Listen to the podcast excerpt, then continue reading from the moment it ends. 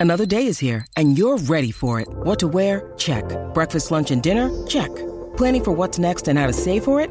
That's where Bank of America can help.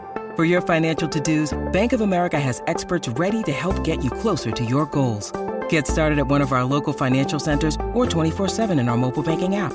Find a location near you at bankofamerica.com slash talk to us. What would you like the power to do?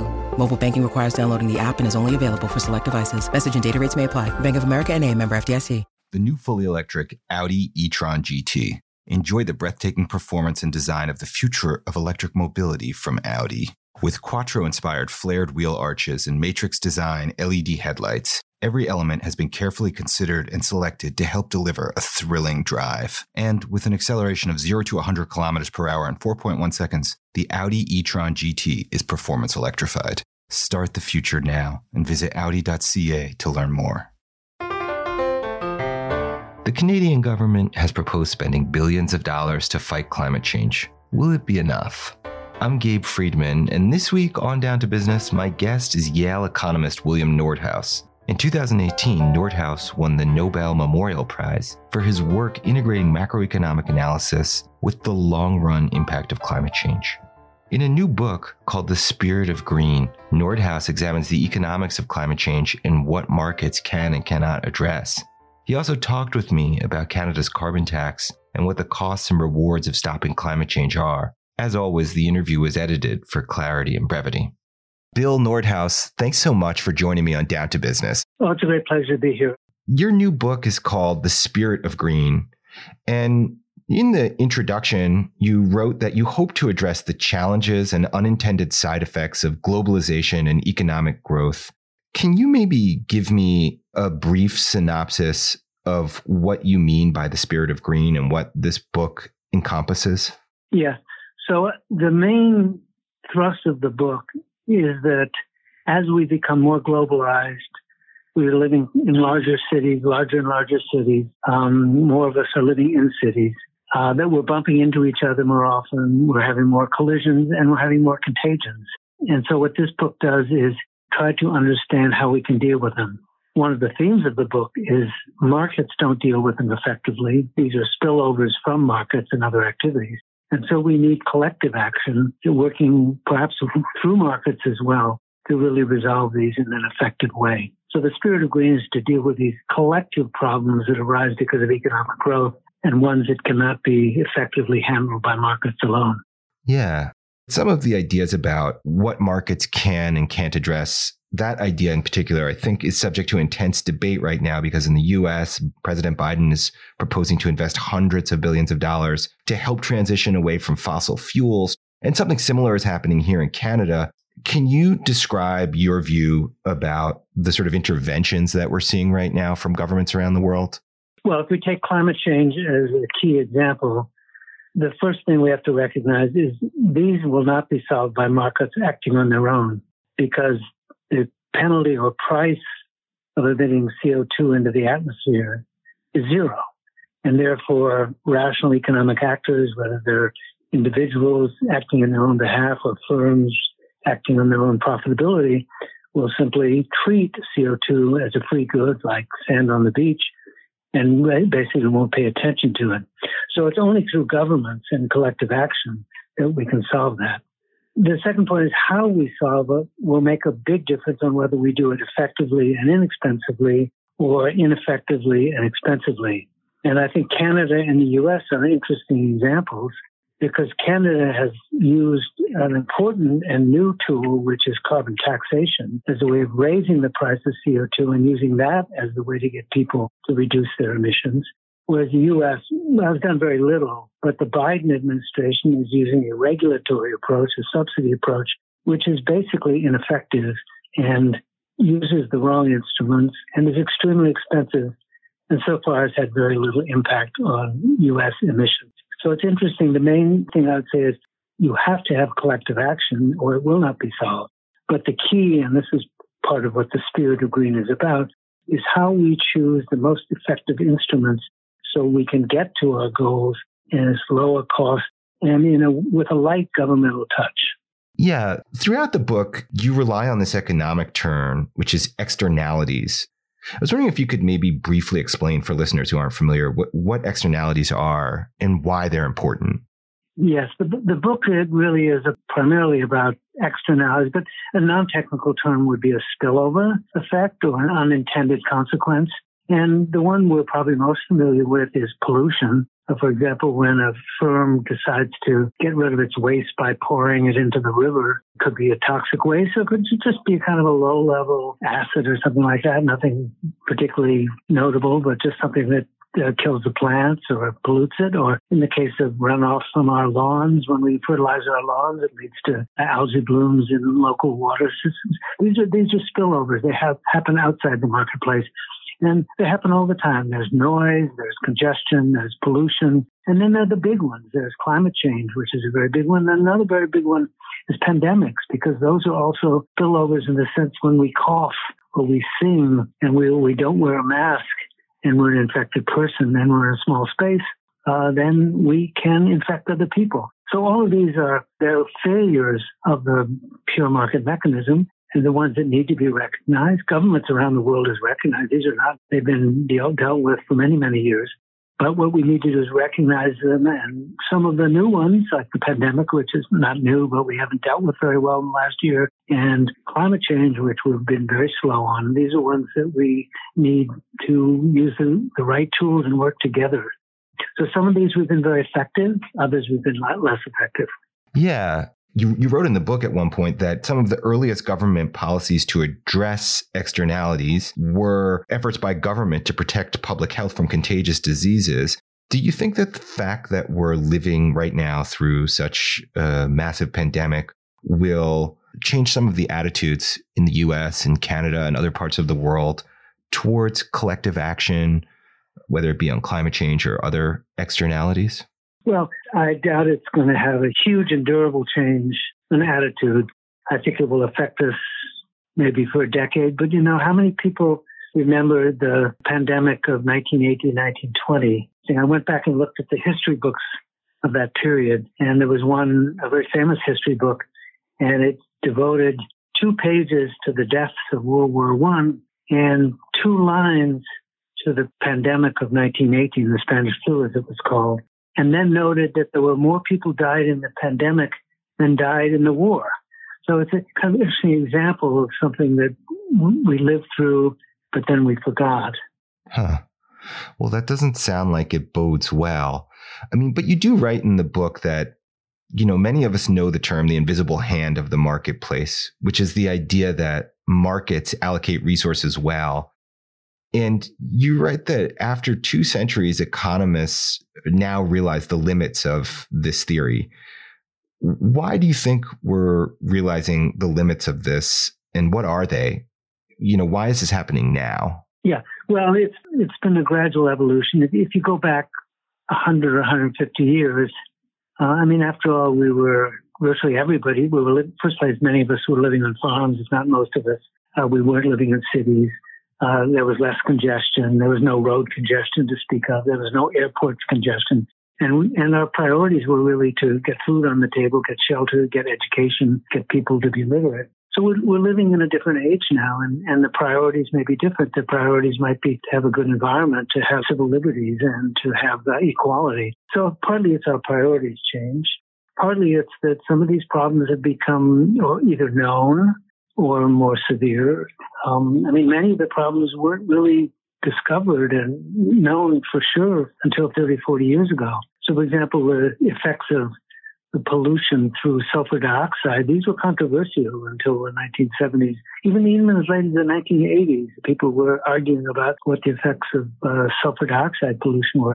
So, a really good example of this is how we dealt with sulfur dioxide pollution or acid rain which is probably the most deadly of local air pollutants. It kills three or four or five million people a year around the world.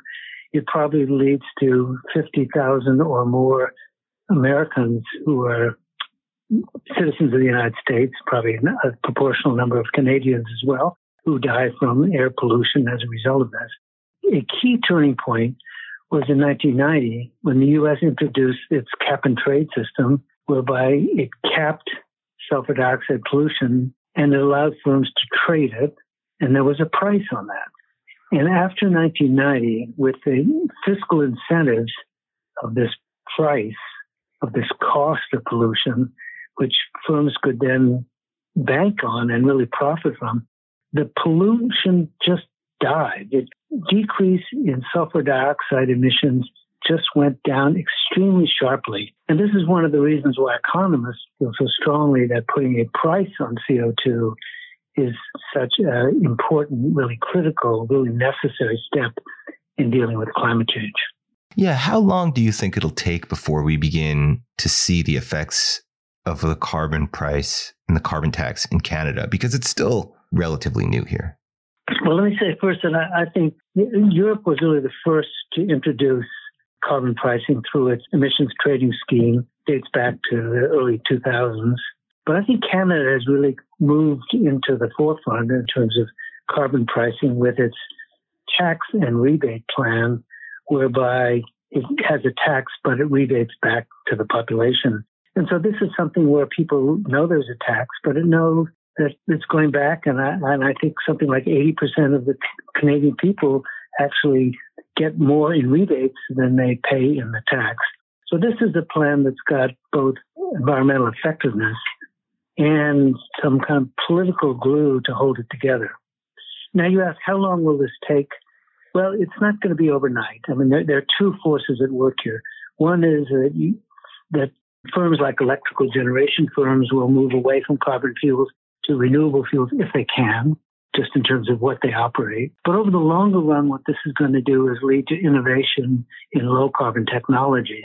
And this is really the critical element because we have a long way to go from where we are now to low, low carbon technology or zero carbon technology. And the only way we're going to get there is through innovation. And innovation will be strongly stimulated if the price, carbon price landscape is favorable to low carbon technologies.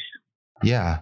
I wanted to pull back for a minute. In 2018, you won the Nobel Prize in Economics Sciences I was wondering if it's possible to briefly explain some of the conclusions you've drawn through several decades of conducting research into environmental economics.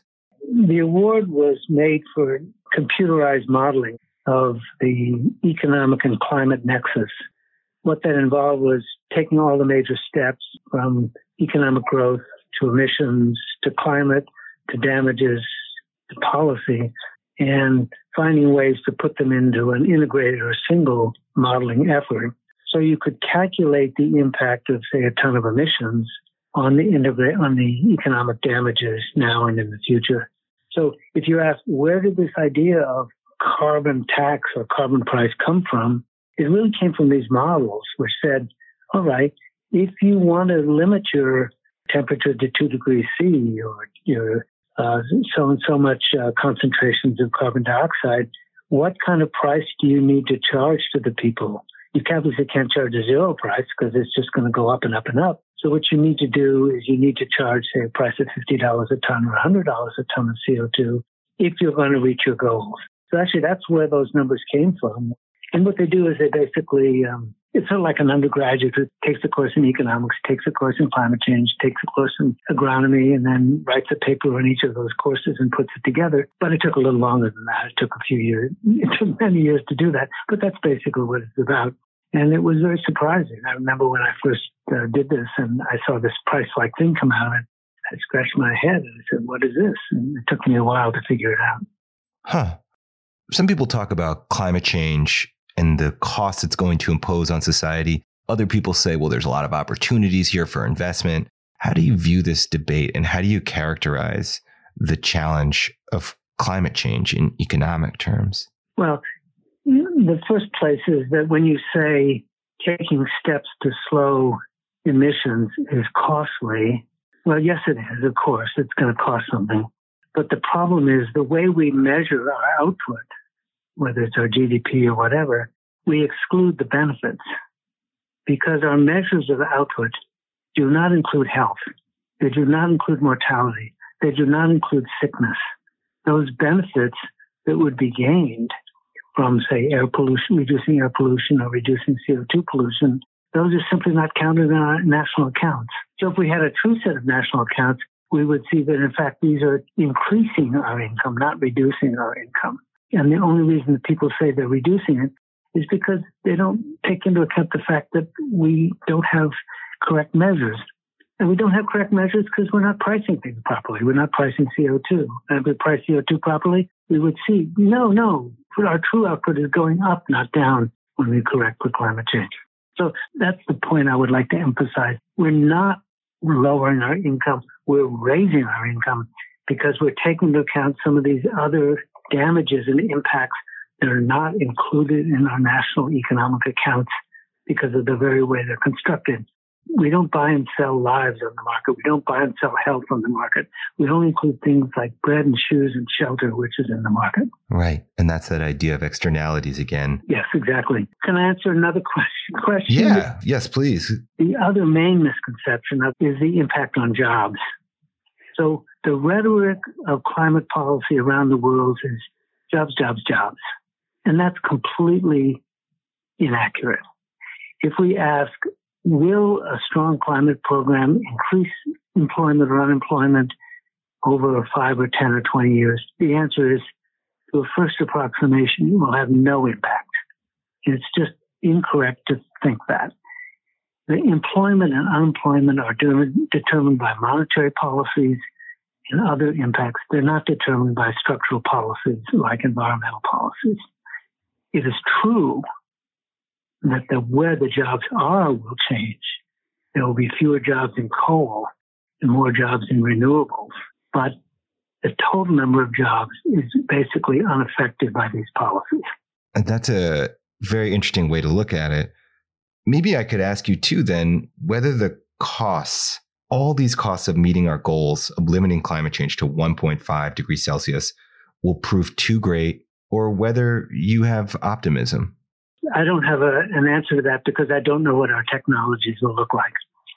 If we don't make strong progress on low carbon technologies, particularly in the power sector, particularly in electrical generation, then we won't make 1.5 degrees. We're going to overshoot it, and we'll probably overshoot it pretty quickly because emissions are still going up, and we have no global climate policy, and the U.S. has no climate, no serious climate policy yet in place. So I think the chances that we'll make the 1.5 degree limit are pretty slim at present. Uh, maybe even the two degrees is going to be difficult to make. But the real point is that what we need to do is do the best we can and we need to do it in effective ways through carbon pricing and through support of renewable and low carbon technologies and do it quickly. And we need to do it in a way where countries act together in a harmonized fashion rather than a disorganized fashion. That's really, those are the things that are important. The three steps of carbon pricing around the world, support, government, strong government support for low carbon technologies, and harmonization of uh, collective action of the collectivity, so to speak, uh, government of government, uh, governance of governments. Those are things that are really important. And focusing on some goal of 1.5 or 2 or 3 or 1, or whatever it is, is really just a distraction from what we need to do to actually fix the problem and solve the problem. Yeah. Well, this has been a, a very deep and nuanced discussion, and I really appreciate you joining me to talk about these important issues. Okay, I'd just like to say that we in the United States who are, care about this can be very proud of Canada. I think you've taken some of the most innovative steps in carbon pricing. I, I realize all the complications of the Canadian, well, I don't realize all, I realize many of the complications of the Canadian federal structure, but I think it's really uh, been a showcase for other countries. If I point to Canada as an example of a country that has found the, the formula we don't know, of course, whether it will last forever, but it's found a formula for attacking in, a, in an aggressive way, in a way that appears to be politically acceptable, uh, using important tools like carbon carbon pricing. I think Canada can be very proud of that. Well, we'll have to try and talk about that in another show, maybe. But I do appreciate you joining me today. Okay, it was a great pleasure to talk to you, and uh, hello to everyone who's listening. That was William Nordhaus, Yale economist and author of The Spirit of Green. Thanks for listening, and thanks to Bryce Hall for music and production, Yadullah Hussain for editing, and Pamela Heaven for web support. If you want to support Down to Business, you can rate us wherever you listen to podcasts, and you can share episodes with someone you know.